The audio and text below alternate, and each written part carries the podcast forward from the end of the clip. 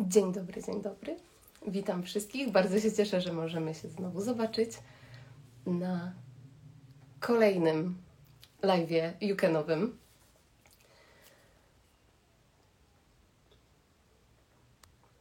Ja już tu powoli zapraszam naszego gościa.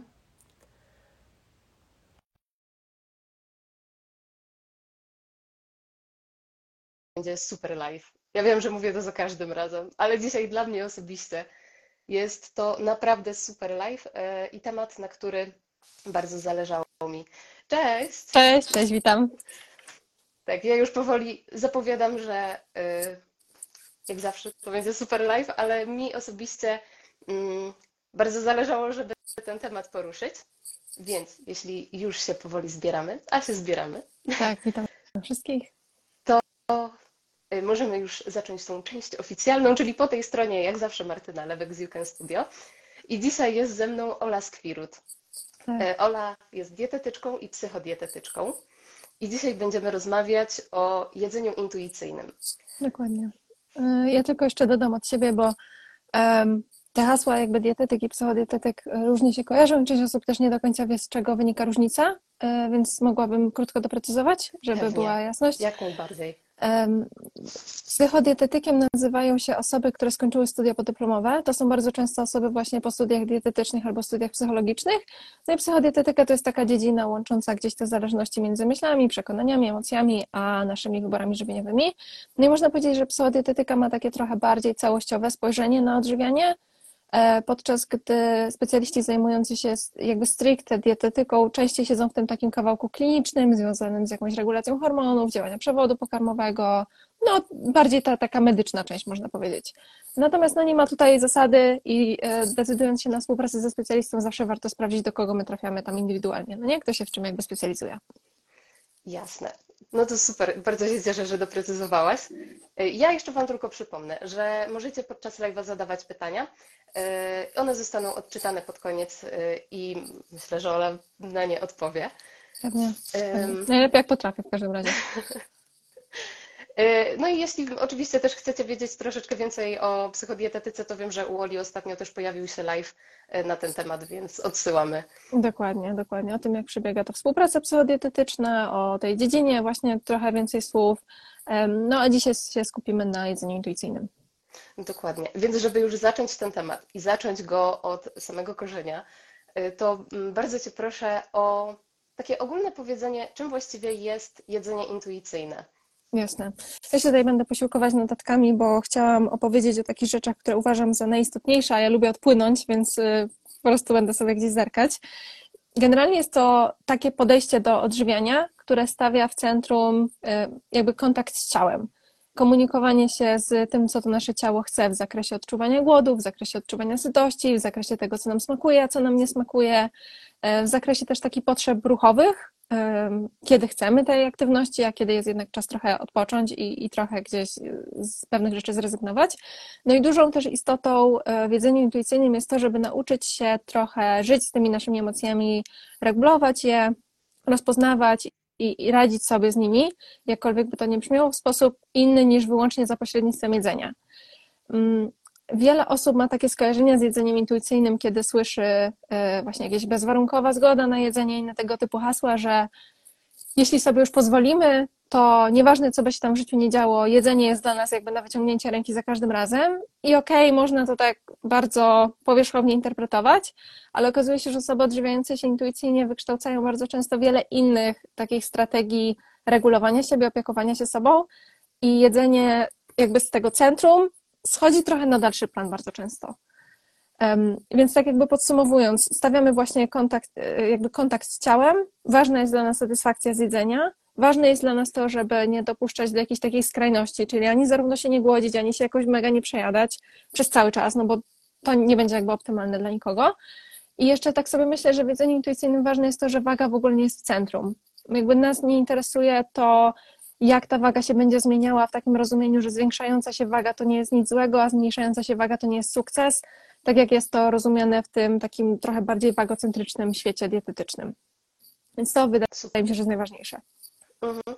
E, I tak, no z mojej perspektywy to jest bardzo uwalniające, że właśnie jedzenie intuicyjne bierze po prostu ogół, całe nasze życie Tak. i, i, i jest tak bardzo wyrozumiałe. Tak. Tak, y, właśnie. Ta, ta wyrozumiałość wydaje mi się, że też jest czymś takim, co zdecydowanie wychodzi jakby na, na wierzch, na prowadzenie w porównaniu do takich typowych mainstreamowych, można powiedzieć, diet.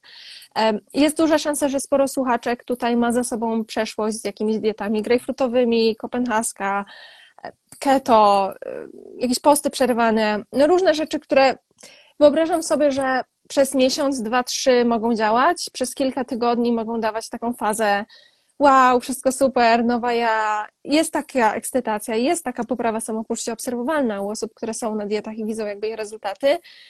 Tylko mało kto jest w stanie na tych dietach wytrwać jakby długofalowo i znakomita część tych diet no niestety nie działa. A jeśli już udaje się komuś utrzymać te zgubione kilogramy, no to bardzo często jest tak, że musi przestrzegać tego takiego surowego reżimu żywieniowo-treningowego do końca życia, czy przez no, kolejne lata, żeby tę masę ciała utrzymać. Więc to jest takie trochę, ja sobie wyobrażam to w głowie zawsze tak, jakby to było takie siłowanie liny trochę. Dopóki mam siłę i dopóki ciągnę, jest ok i gdzieś się trzymam, ale jak tylko puszczę, to moja biologia przejmuje jakby dowodzenie, przejmuje kontrolę i zabiera tą moją masę ciała tam, gdzie, e, tam, gdzie ta masa ciała chciałaby być, a niestety jeszcze często nie dochodzi do tego w taki sposób naturalny, no tylko pojawiają się na przykład jakieś epizody obiadania, jakieś takie obsesyjne myśli o jedzeniu, które są konsekwencją tych diet i no zakazów, które są nieodłączną częścią, można powiedzieć, większości z nich. Mhm. Y, tak, ja też osobiście się w tym momencie zainteresowałam właśnie y, jedzeniem intuicyjnym, gdy po jakimś tam okresie redukcji stwierdziłam, że no jakby to ważenie cały czas daje mi tą myśl, że ja jestem na diecie. Znaczy, wiadomo, mm. ciągle jesteśmy na diecie, prawda? Mm. Ale yy, właśnie wtedy yy, stwierdziłam, że to jest super rozwiązanie, które uwalnia głowę. Yy, dlatego ja osobiście po prostu tak bardzo się cieszę tym live'em.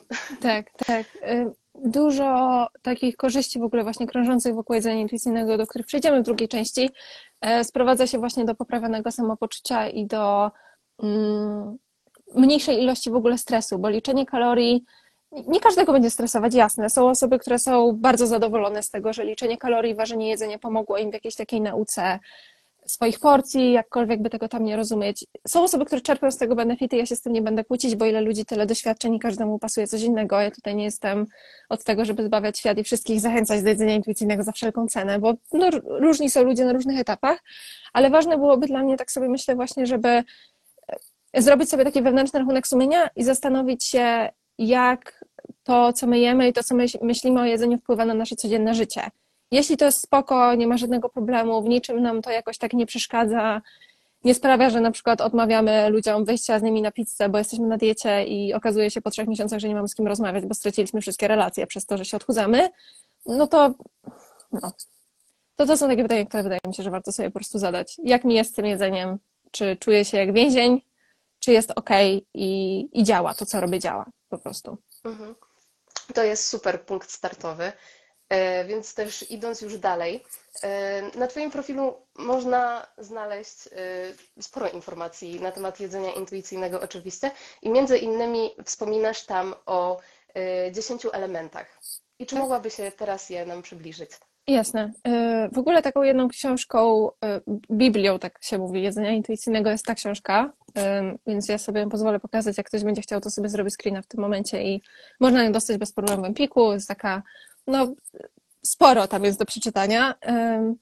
Ja nie jestem też taką fanką, żeby czytać książkę i zdanie po zdaniu jakoś super analizować i wprowadzać od razu wszystko w życie, tylko dla osób, które tak się trochę wahają, tak nie do końca rozumieją, można sobie tą książkę właśnie kupić, otworzyć spis treści, otworzyć na tym momencie, który nas jakoś najbardziej interesuje poczytać sobie jakby ten jeden kawałek i się tak jakby stopniowo oswajać z tym nowym konceptem i, i dawać mu po prostu szansę, bo no wyobrażam sobie, że dla wielu e, pań właśnie, podejrzewam, tutaj będzie grupa dominująca oglądających tego live'a, może się to po prostu wydawać coś takiego mega abstrakcyjnego i trudnego i takiego coś zupełnie nowego w stosunku do tego, co znają.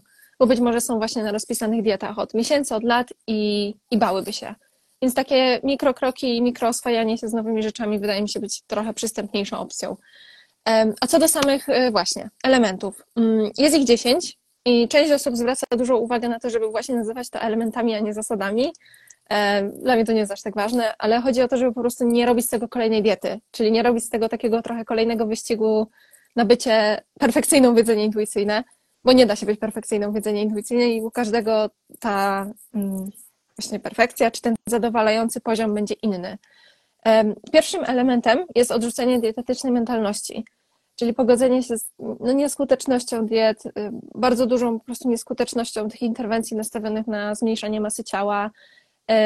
I znów, jeśli ogląda nas tutaj ktoś, kto uwielbia się odchudzać, uwielbia być na dietach, uwielbia tą, tą swoją masą ciała manipulować, być może pasjonuje się jakimś startowaniem w zawodach sylwetkowych, spoko, okej, nie, jakby to może być ważne, można się w tym realizować, totalnie to jakby kumam i rozumiem. Natomiast dla osób, które są już trochę gotowe wejść w coś innego i spróbować czegoś innego i widzą, że to bycie ciągłe na diecie to nie jest jakby ich sposób życia i czują się sfrustrowane tym, że od 10-20 lat, bo pracuję też z takimi właśnie paniami, czy 30 nawet, czują, że im bardziej się starają, tym jest gorzej z tym jedzeniem i czują, że im bardziej chcą mieć kontrolę, tym bardziej tej kontroli nie mają. Czują, jakby z tym swoim ciałem walczyły, to przerobienie właśnie tego kawałka, czyli odrzucenie tej dietetycznej mentalności, albo z pomocą właśnie tej książki, o której wspomniałam, albo z pomocą kursów grupowych, albo wsparcia dietetyka jeden na jeden, to jest taki największy kawałek. Bo wtedy my się orientujemy, że sposób odżywiania, który znamy czasem od małego, od szóstego roku życia, od dziesiątego roku życia, to nie jest jakby normalne odżywienie. Bo na przykład nie musi być dla nas wcale normą to, że ktoś nam powiedział, że jedna kanapka chleba dziennie jest wystarczająca i nie można jeść więcej. Albo że y, słodyczy można jeść tylko w piątek, bo to jest jakiś tam wybitny dzień i w inne dni już nie można. Nie? I y, jakbyście się zdecydowali na zakup tej książki, ja nie jestem z nią jakkolwiek związana, więc nic z tego nie mam, także śmiało, e, to można tam natknąć się na taki rozdział zwany pseudo-odchudzaniem. I zdarza się, że my nie jesteśmy aktywnie na jakiejś diecie sensu. Kupiłam u dietetyka rozpiskę na 1500 i to jest dieta, na której jestem. Czasem jest tak, że my się odżywiamy, wydaje nam się, że normalnie, że naturalnie dla siebie, a pod spodem jest kilkanaście jakichś takich zasad, które gdzieś nas w tym jedzeniu ograniczają, nie pozwalają nam do końca dojść do tego, co dla nas jest naturalne i co dla nas jest optymalne w tym odżywianiu i my samodzielnie nie mamy za bardzo nawet możliwości tego zidentyfikować i rozpoznać, no bo to jest nasza codzienność i to jest nasza norma. I my nawet nie wiemy, że tam warto zadać pytanie, nie? I zastanowić się, czy można inaczej. Także tu by właśnie wchodziła też, też rola pseudodietetyka między innymi. Drugim elementem jest docenianie swojego głodu. I ty wspomniałaś o tym, że masz za sobą takie doświadczenia z jakimiś dietami i redukcjami i tak dalej. Miałaś poczucie, że na dietach twój głód się zwiększa, zmniejsza, czy nie obserwowałaś jakichś zmian w tym zakresie? Miałam tak, rzeczywiście później, jak już byłam pod opieką dietetyka, to mniej. Jak mhm. robiłam w większości sama no, liczenie po prostu kalorii, to zauważyłam, że czasem po prostu się bardzo mocno stopowałam. Mhm, mhm. I różne są właśnie doświadczenia ludzi, dlatego pytam, bo część osób jak przechodzi na diety i zaczyna właśnie więcej gotować, zmienia sobie nawyki, je więcej warzyw, owoców i tak dalej, to początkowo ma takie poczucie, że bardzo dużo nagle je bo po prostu te posiłki są jakby bardziej objętościowe i ich głód jest w związku z tym mniejszy, mimo tego, że na przykład spożywają mniej energii. Ale długofalowo tendencja jest generalnie taka, że im dalej w las, im bardziej jest się w tym deficycie, tym ten głód i wszelkie takie nasze mechanizmy dążące do tego, żeby te, takiego jedzenia jednak spożywać, nabierać i gromadzić, no będą bardziej uwydatnione. I zdarza się, że jak osoby są chronicznie na dietach albo przytrafiły im się zaburzenia odżywiania, to mają bardzo um, taką zaburzoną zdolność do interpretowania tego głodu i nie mają pojęcia, jak to jest, bo na przykład nie mają takiego poczucia, że im brzuch zaczyna burczeć, albo nie wiedzą, jak to jest czuć pełny lub pusty żołądek. Mają tak utracony ten kontakt z ciałem, że właśnie wskutek i w toku um, nauki tego jedzenia intuicyjnego te sygnały się przewraca. I przestaje się zwracać uwagę na to, co mówi waga kuchenna, waga w łazience, aplikacja do liczenia kalorii, a zaczyna się zwracać uwagę na to, co to moje ciało mówi, jak mi jest, po czym chce mi się spać, po czym jestem najedzona, jak to jest w ogóle być najedzoną. Um, więc to, to jest coś takiego, co u wielu osób um, rodzi takie trochę poczucie beznadziei, jak są w tym procesie jedzenia intuicyjnego i to jest taki trudny proces, no bo rodzi się, aha, no dobra, pracuję z Olą i mamy się teraz skupić na głodzie. Co jest ze mną nie tak, że nie czuję głodu? Jakby może się wydawać, że to jest taka banalna rzecz, tak jak, nie wiem, chce nam się spać i czujemy senność, no ale okazuje się, że nie do końca, y, bo diety często wprowadzają takie zamieszanie do naszej fizjologii, że trwa niekiedy miesiące, niekiedy lata e, uregulowanie jakby tych sygnałów, żeby mieć takiego własnego GPS-a, ja to tak nazywam, który nam mówi zacznij jeść, skończ jeść. Jedzenie jest dużo łatwiejsze, kiedy mamy wewnętrznie coś takiego, no nie? Mm, więc to byłby drugi e, jakby element. Trzeci element to jest pogodzenie się z jedzeniem, czyli też takie uświadomienie sobie, że no właśnie nie ma jedzenia dobrego i złego, a dzielenie je w ten sposób nie służy jakby absolutnie nikomu.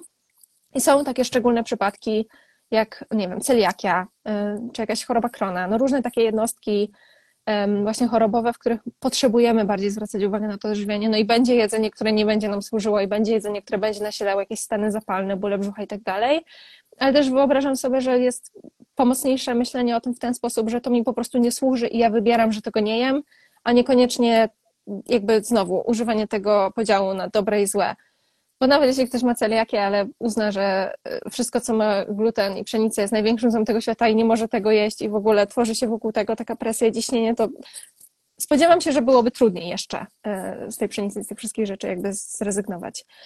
Mm, czwarty element dotyczy tego, żeby nie dać się dietetycznej policji, czyli tym wszystkim głosom w naszej głowie, które nam mówią, co wolno, co nie wolno. E, to są głosy, które często się przypisuje temu wewnętrznemu krytykowi, to są głosy, które też niektóre specjaliści lubią przypisywać w ogóle członkom naszej rodziny, bo tak się zdarza, że na przykład czyjś tata, mama, babcia, wujek, ciotka od najmłodszych lat byli taką właśnie dietetyczną policją i mówili, co wolno, co nie wolno, kiedy przestać, kiedy zacząć. Chowali różne rzeczy po szafkach, żebyśmy tylko ich nie znaleźli. I rozpoznanie sobie też tych głosów w naszej głowie, które często siedzą tam latami i przypisanie jakby ich odpowiednim osobom i kultywowanie i odkrywanie w sobie takich głosów opiekuńczych, jest bardzo pomocne na tej drodze, żeby nauczyć się właśnie jeść intuicyjniej. Odkrywanie radości z jedzenia, czyli coś w ogóle, co wydaje mi się, że bardzo mocno stoi w opozycji do tej kultury jakby takiego bania się jedzenia wręcz i takiego poczucia, że musimy tak zaciskać zęby i tak się mega starać i kontrolować wokół tego jedzenia, to jest taki bardzo uleczający element, czyli uświadomienie sobie, że ja mogę sobie pójść do żabki kupić ulubionego magnuma karmelowego, to ja, i czerpać z niego radość i może to mi smakować i ja mogę sobie poprawić w ten y, sposób, nie wiem, humor w piątek wieczorem, jak stwierdzam, wow, to był ciężki tydzień, zjem sobie teraz tego loda i nie ma w tym nic złego. Czy jakby, że to nie jest jakaś taka, nie wiem, patologia czy, czy coś, jak to lubi być nazywane y, czasami. Mm, odczuwanie sytości to jest właśnie ten kolejny element, ale on jest bardzo sprzężony właśnie z docenianiem głodu, więc na niej się czasami pracuje w tym samym y, momencie. E, w, kolej, w kolejnym jakby etapie rozpoznajemy, no, uczymy się w ogóle, jak nasze ciało komunikuje nam różne takie stany emocjonalne, bo emocje bardzo często idą w parze z tymi odczuciami z ciała, więc tu jest znowu, jest takie ładne słowo na to nawet, świadomość interoceptywna, czyli że my te nasze sygnały z ciała odczytujemy, zauważamy, nazywamy i tak dalej. I w jedzeniu intuicyjnym szukamy właśnie, tak jak wspomniałam na początku, innych sposobów na to, żeby sobie z tymi emocjami radzić, niż tylko zajadać.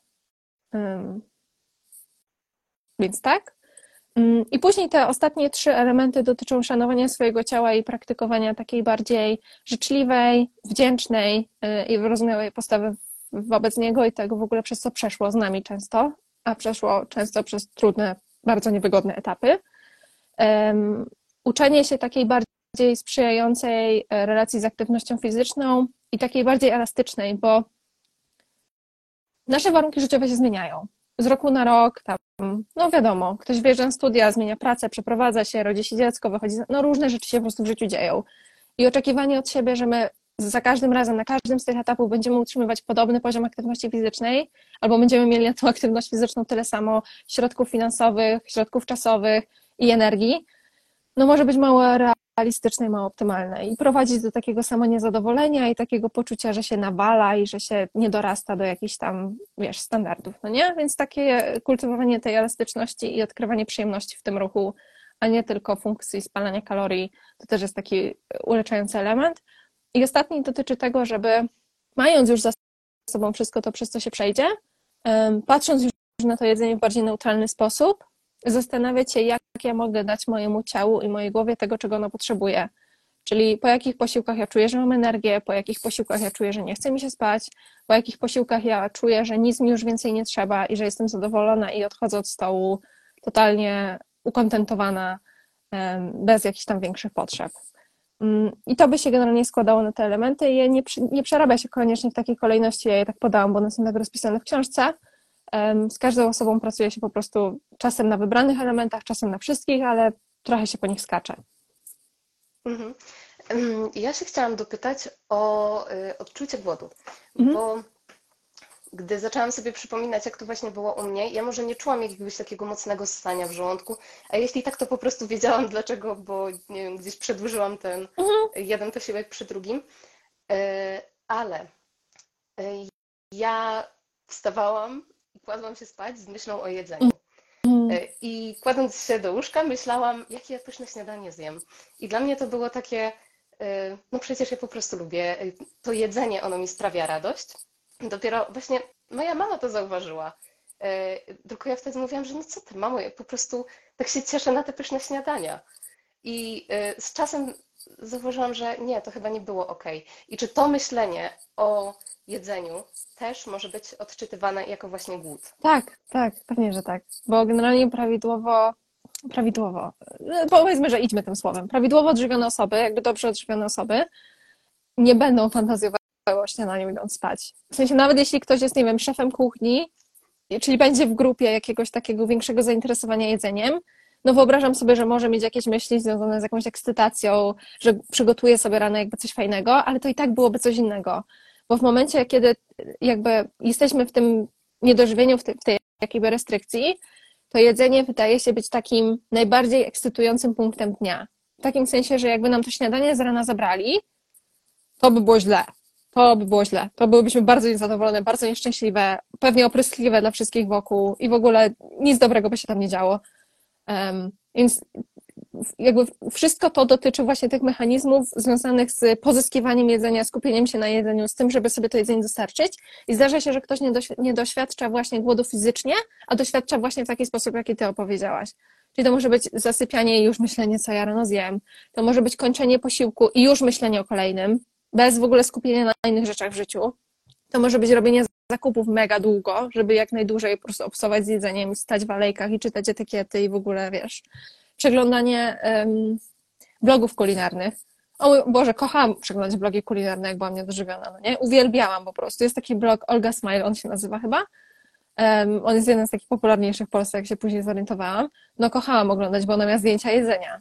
Więc ja nie mogłam jeść, bo sobie na to nie pozwalałam, ale mogłam oglądać te zdjęcia jedzenia, które były jakoś tak, nie wiem, karmiły ten mój mózg po prostu na swój sposób.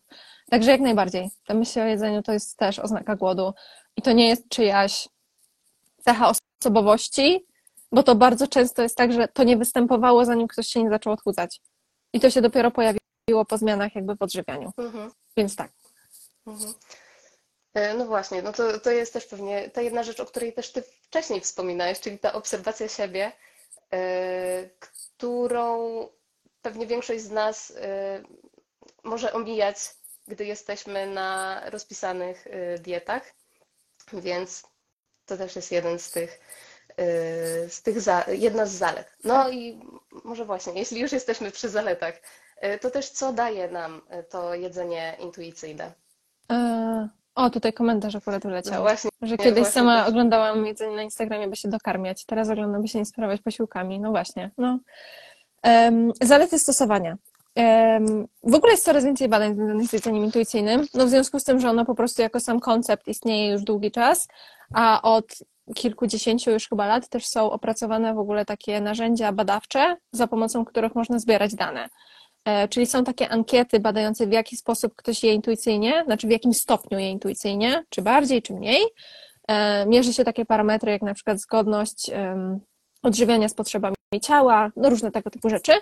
E, I na podstawie tego obserwuje się, że u osób, które się bardziej intuicyjnie odżywiają, jest lepsza kontrola cukrów, co stoi w opozycji do takiej obawy, mm, która spotykam u klientek mających insulinoporność albo jakieś takie inne zaburzenie gospodarki węglowodanowej, że ja muszę się kontrolować, bo jak się przestanę kontrolować, to będzie masakra z tymi cukrami.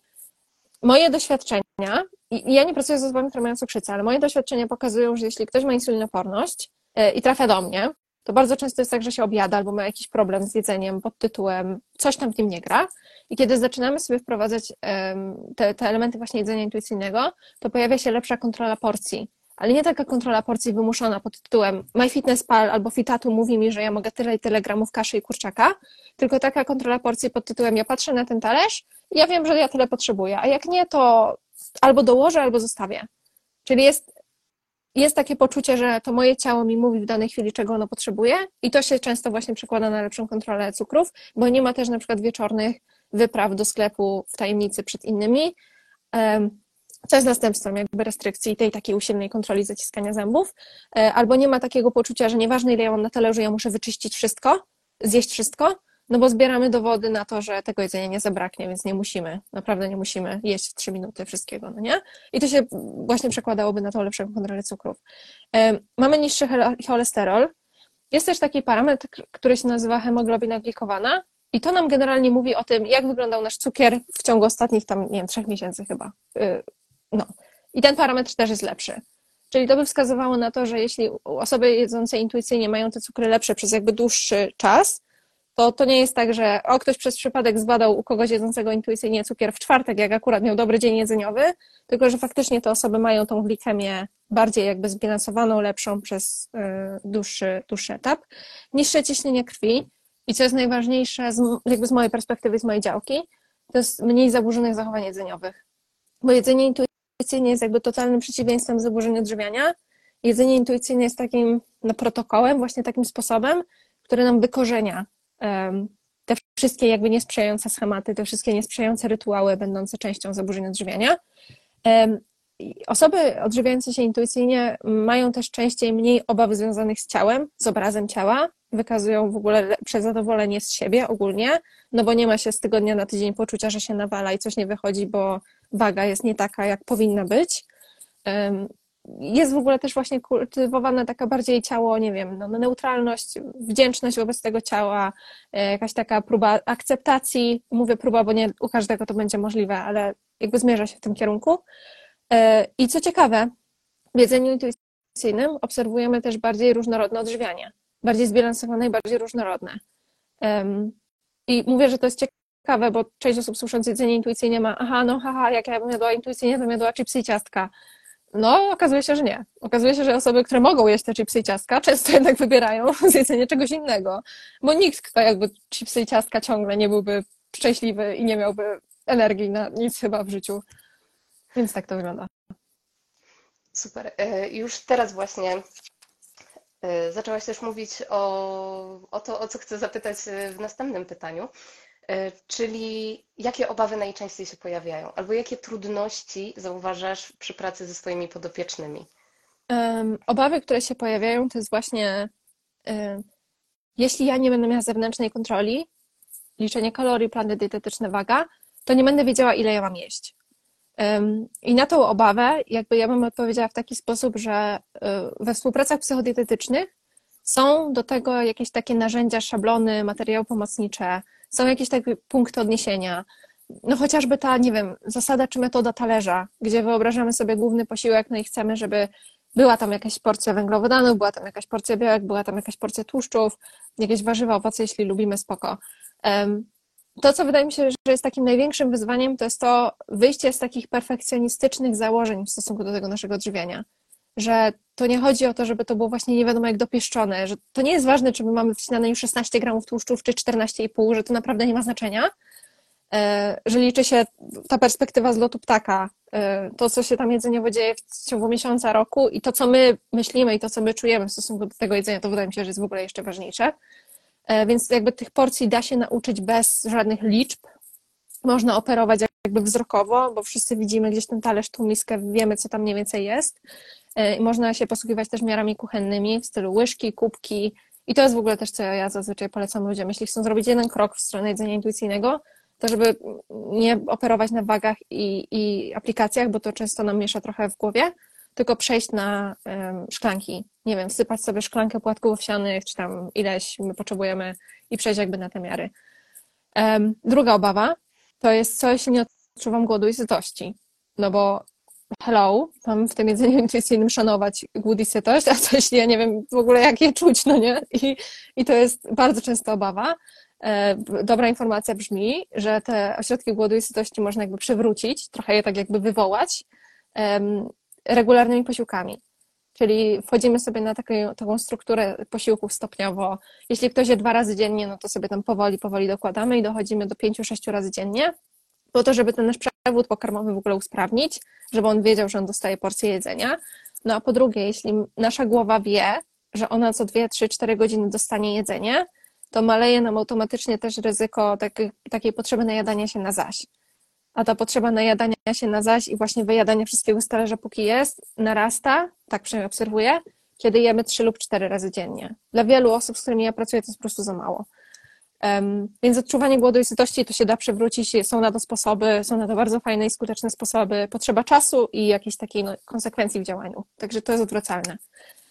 E, trzecia też duża obawa to jest to, że jak zacznę, jak sobie już pozwolę jeść, to zacznę tyć w nieskończoność. E, ta obawa jest właśnie szczególnie mocna u osób, które gdzieś wychodzą z takich zaburzeń restrykcyjnych, jakiejś takiej anoreksji albo czegoś w tym rodzaju i mają ogromny jakby lęk przed w ogóle zmianami w obrębie masy ciała. E, I wydaje mi się, że ten lęk głównie wynika z tego, e, w jaki sposób nasz mózg myśli o jedzeniu, kiedy my jesteśmy w tym niedożywieniu. Bo ty mówiłaś o tym takim fantazjowaniu o śniadaniu, jak szłaś spać. Więc to też pokazuje, jak dużą wagę wtedy przykłada się do tego jedzenia i jak to jedzenie ma 150% atrakcyjności wyjściowej.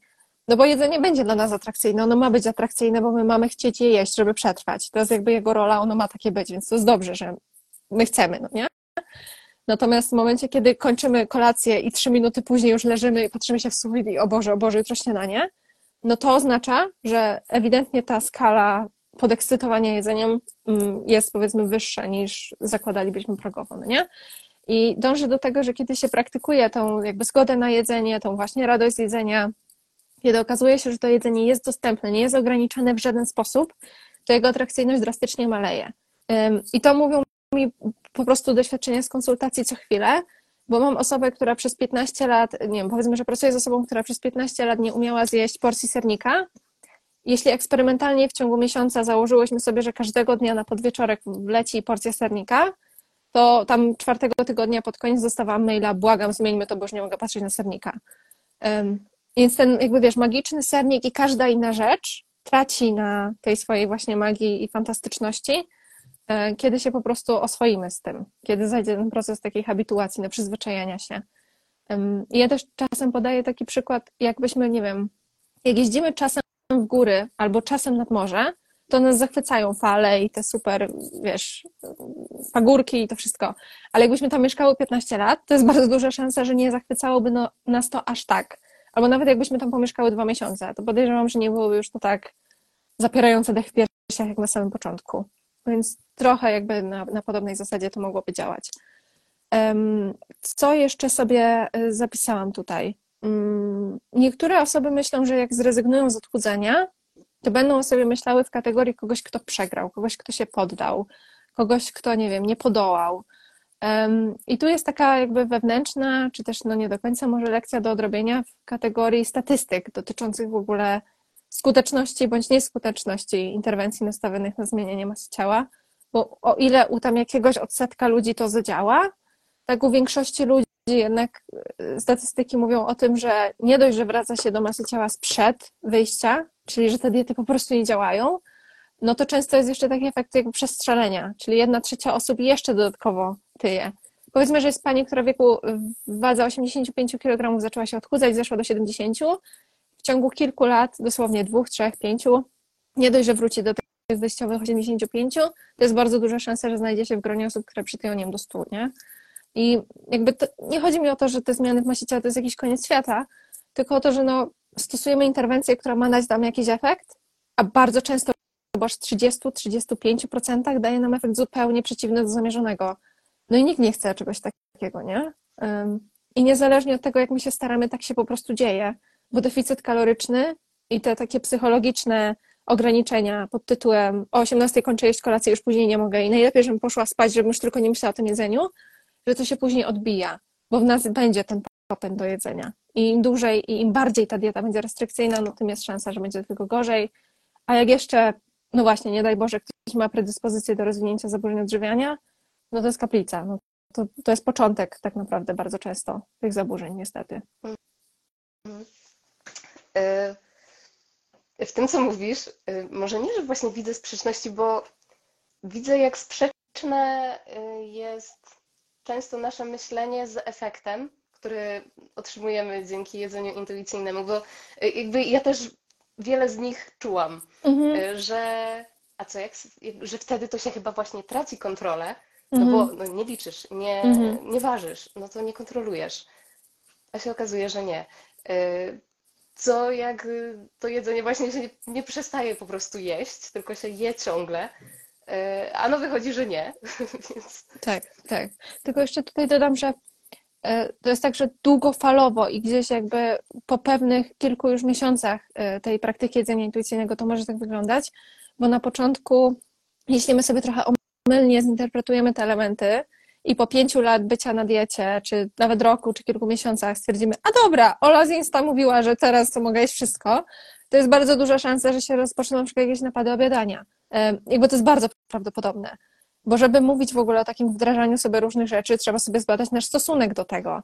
E, Ja nie każdej osobie zaproponuję, hej, kup sobie teraz paczkę ciastek na chatę, bo jest bardzo duża szansa, że ta osoba zje tą paczkę ciastek w dwie minuty po wyjściu ze sklepu i napisze mi maila, że jest niezadowolona i rozwiązuje współpracę, bo nie zadziałało to, co powiedziałam. Jakby dużo rzeczy trzeba zbadać i dużo rzeczy trzeba sprawdzić, ale tak jak ty opowiedziałaś o tym, że e, jedząc intuicyjnie e, jest, pojawia się ten wewnętrzny proces jakby regulacji, że ta kontrola jest, ale ona jest od środka i my nie musimy pytać się aplikacji albo sprawdzać, ile już dzisiaj zjadłyśmy, żeby uzyskać odpowiedź, czy możemy sobie zjeść trzecią kanapkę na kolację, że to ma szansę się pojawić, tylko po pierwsze potrzebny jest czas, e, po drugie potrzebny jest ogrom, ogrom takiej wyrozumiałości do siebie i cierpliwości, bo my nie jesteśmy w stanie do końca przewidzieć, ile ktoś czasu będzie na przykład potrzebował, żeby odzyskać sygnały sytości albo głodu, albo jak długo tej osobie zacznie, e, zejdzie oswajanie określonych produktów, które do tej pory na przykład wywoływały u niej napady, no nie?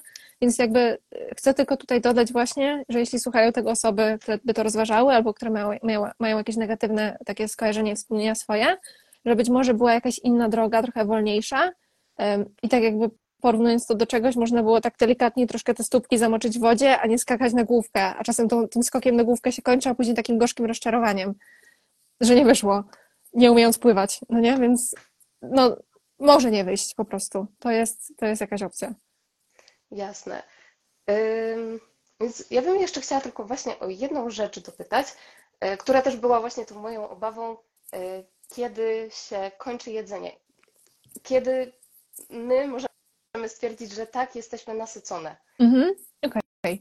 Em, Generalnie u niektórych osób, które już mają powiedzmy te sygnały głodu i sytości wyregulowane, to poczucie sytości to jest takie uczucie, jestem przyjemnie napełniona, czyli jakby czuję, że w tym moim żołądku coś jest. To nie jest jakoś szczególnie niekomfortowe, w takim sensie, że nie powiedziałabym, że jest to niemiłe. Em, Jakby mi ktoś coś jeszcze podsunął pod nos, to jest spora szansa, żebym z tego zrezygnowała. No chyba, że to byłby jakiś pyszny deser, to wiadomo, na deser to zawsze osobny żołądek. Em, Ale ogólnie jest takie poczucie satysfakcji i że jak ja odejdę od tego stołu, to niczego mi już nie będzie brakowało. Em, A wiele osób, z którymi ja pracuję, które gdzieś sobie tą sytość próbują jakoś ogarnąć i to jest zupełnie normalne, że to też może zajmować miesiące i my musimy różne posiłki zjeść w różnych konfiguracjach, żeby to poczuć. To, to potrzeba czasu.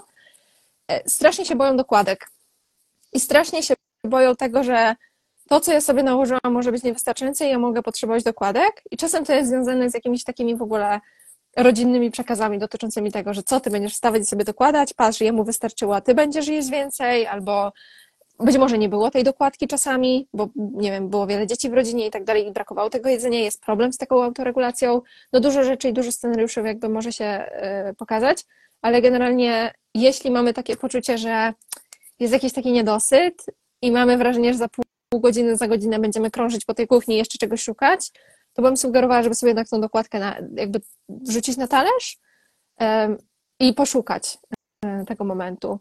Jakbyście w ogóle były chętne, e, słuchając tego, nie wiem, podcastu, live'a, cokolwiek, to możecie się odezwać do mnie, to ja wam doślę skalę głodu i sytości. To jest taka 10-stopniowa skala i praca z nią może być trochę pomocna, żeby sobie trochę właśnie porozróżniać, gdzie jest skrajny głód, gdzie jest skrajna sytość, gdzie jest delikatny głód, delikatna sytość, bo większość osób odczuwa dobrze maksymalne przejedzenie i wilczy głód taki zasycający w żołądku, ale trudniej jest gdzieś z tymi punktami pośrednimi. A żeby te nasze zachowania żywieniowe kształtowały się tak, jak chcemy, żeby się kształtowały, to będziemy chciały jednak w tym środku gdzieś się poruszać, niekoniecznie w skrajnościach, bo mało kto jest szczęśliwy, jak nie może się ruszać z przejedzenia, albo jak mdleje z głodu, no nie? Mało optymalne. Jasne. Mm, tak w ogóle ten cały temat y, niedojadania albo y, jedzenia na siłę, bo jest na talerzu, to też pewnie po prostu, to, to jest w ogóle na osobnego Osoby, tak, no, no, no, Bo- dokładnie. Bo i zaczynając od tego, że bardzo często właśnie się z domu wynosi to, że trzeba zjeść wszystko, co jest na talerzu, e, że je- jesteśmy w knajpie, no to kurczę, zapłaciłam, to zjem, nieważne, że później ledwo wyjdę. Tak, E, tak. No, a z drugiej strony też myślę, że my kobiety szczególnie mamy w głowie gdzieś to, że nie chcę być tą, która je najwięcej w towarzystwie, więc O, sobie no. nie dołożę.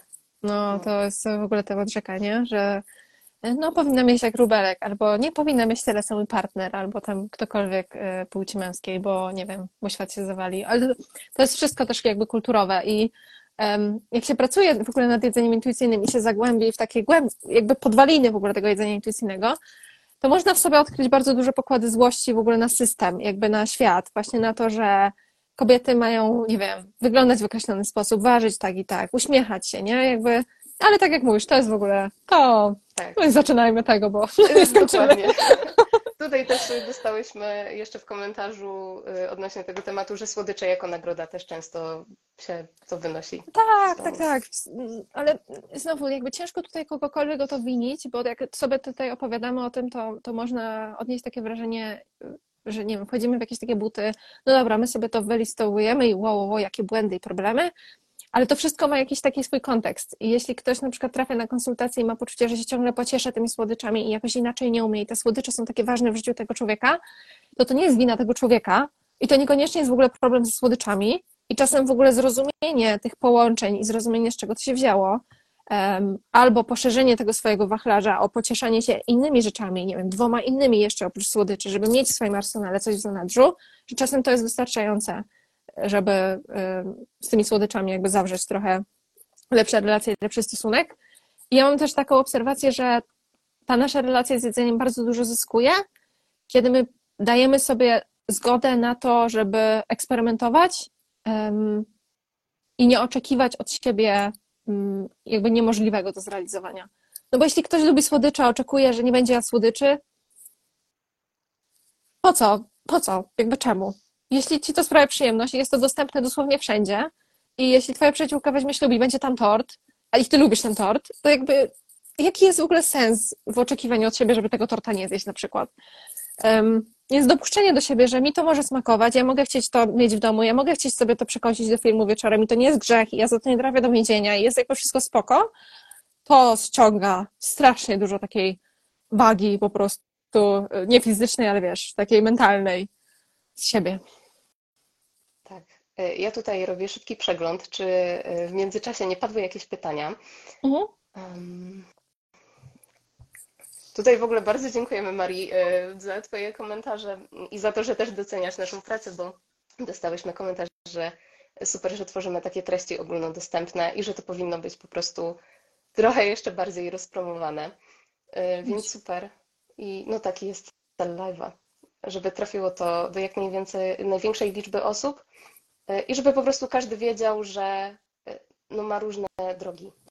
Tak, dokładnie. Że jeśli chce liczyć kalorie, to to jest opcja, jeśli chce być na planach dietetycznych, to to też jest opcja. Jakby te strategie mogą mieć jak najbardziej swoje zastosowanie, mogą mieć swoje plusy, nie neguję tego. Natomiast jeśli ktoś jest w takim miejscu, że no, ma odruch wymiotny na myśl o kolejnym liczeniu, ważeniu i podbieraniu PDF-a i pójściu na zakupy z tą listą, to jest wyjście, jest ta alternatywna droga, którą też można pójść. I to jest taka droga, która też zaopatruje nas w umiejętności przydatne na wielu innych płaszczyznach. Bo intuicyjne uczy takiego też samowspółczucia, uczy właśnie takiego właśnie kultywowania, tak jak wspomniałam, tego głosu, takiego do, do, dobrego dorosłego, takiego dobrego opiekuna, takiego, który no nie biczuje nas, ale też zwraca uwagę, jeśli przeginamy w drugą stronę i rezygnujemy z rzeczy, które są dla nas ważne. Y, I ten głos opiekuna się przydaje wszędzie. Tak sobie myślę, do końca życia on się przydaje chyba na każdej możliwej płaszczyźnie. Super. Y, Pytania się nie pojawiły, ale przypomnę, jak zawsze, live będzie zapisany. Więc y, jeśli ktoś nie chciał zadać teraz albo y, wpadnie mu po prostu jeszcze coś, to napiszcie w komentarzu, Ola na pewno odpowie. Pewnie, pewnie. Trzeba mi oznaczyć. Super. Y, I też no, odsyłam do Oli na profil, bo tam jest ogrom wiedzy, która by pewnie wystarczyła na takie jeszcze cztery live'y, więc Dziękuję.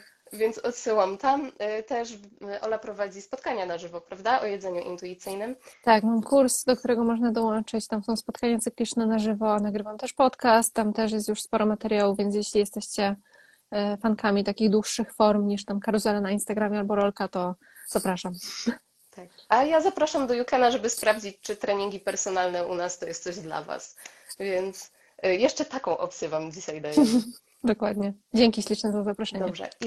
Ja też również dziękuję Tobie bardzo, Olu, y, bo to był super live, jak zapowiadałam. Ja wiedziałam, że to będzie super live. Do usług. Y, I dziękuję Wam wszystkim, że byliście. No i do zobaczenia na następnym live. Pa, pa. Pa!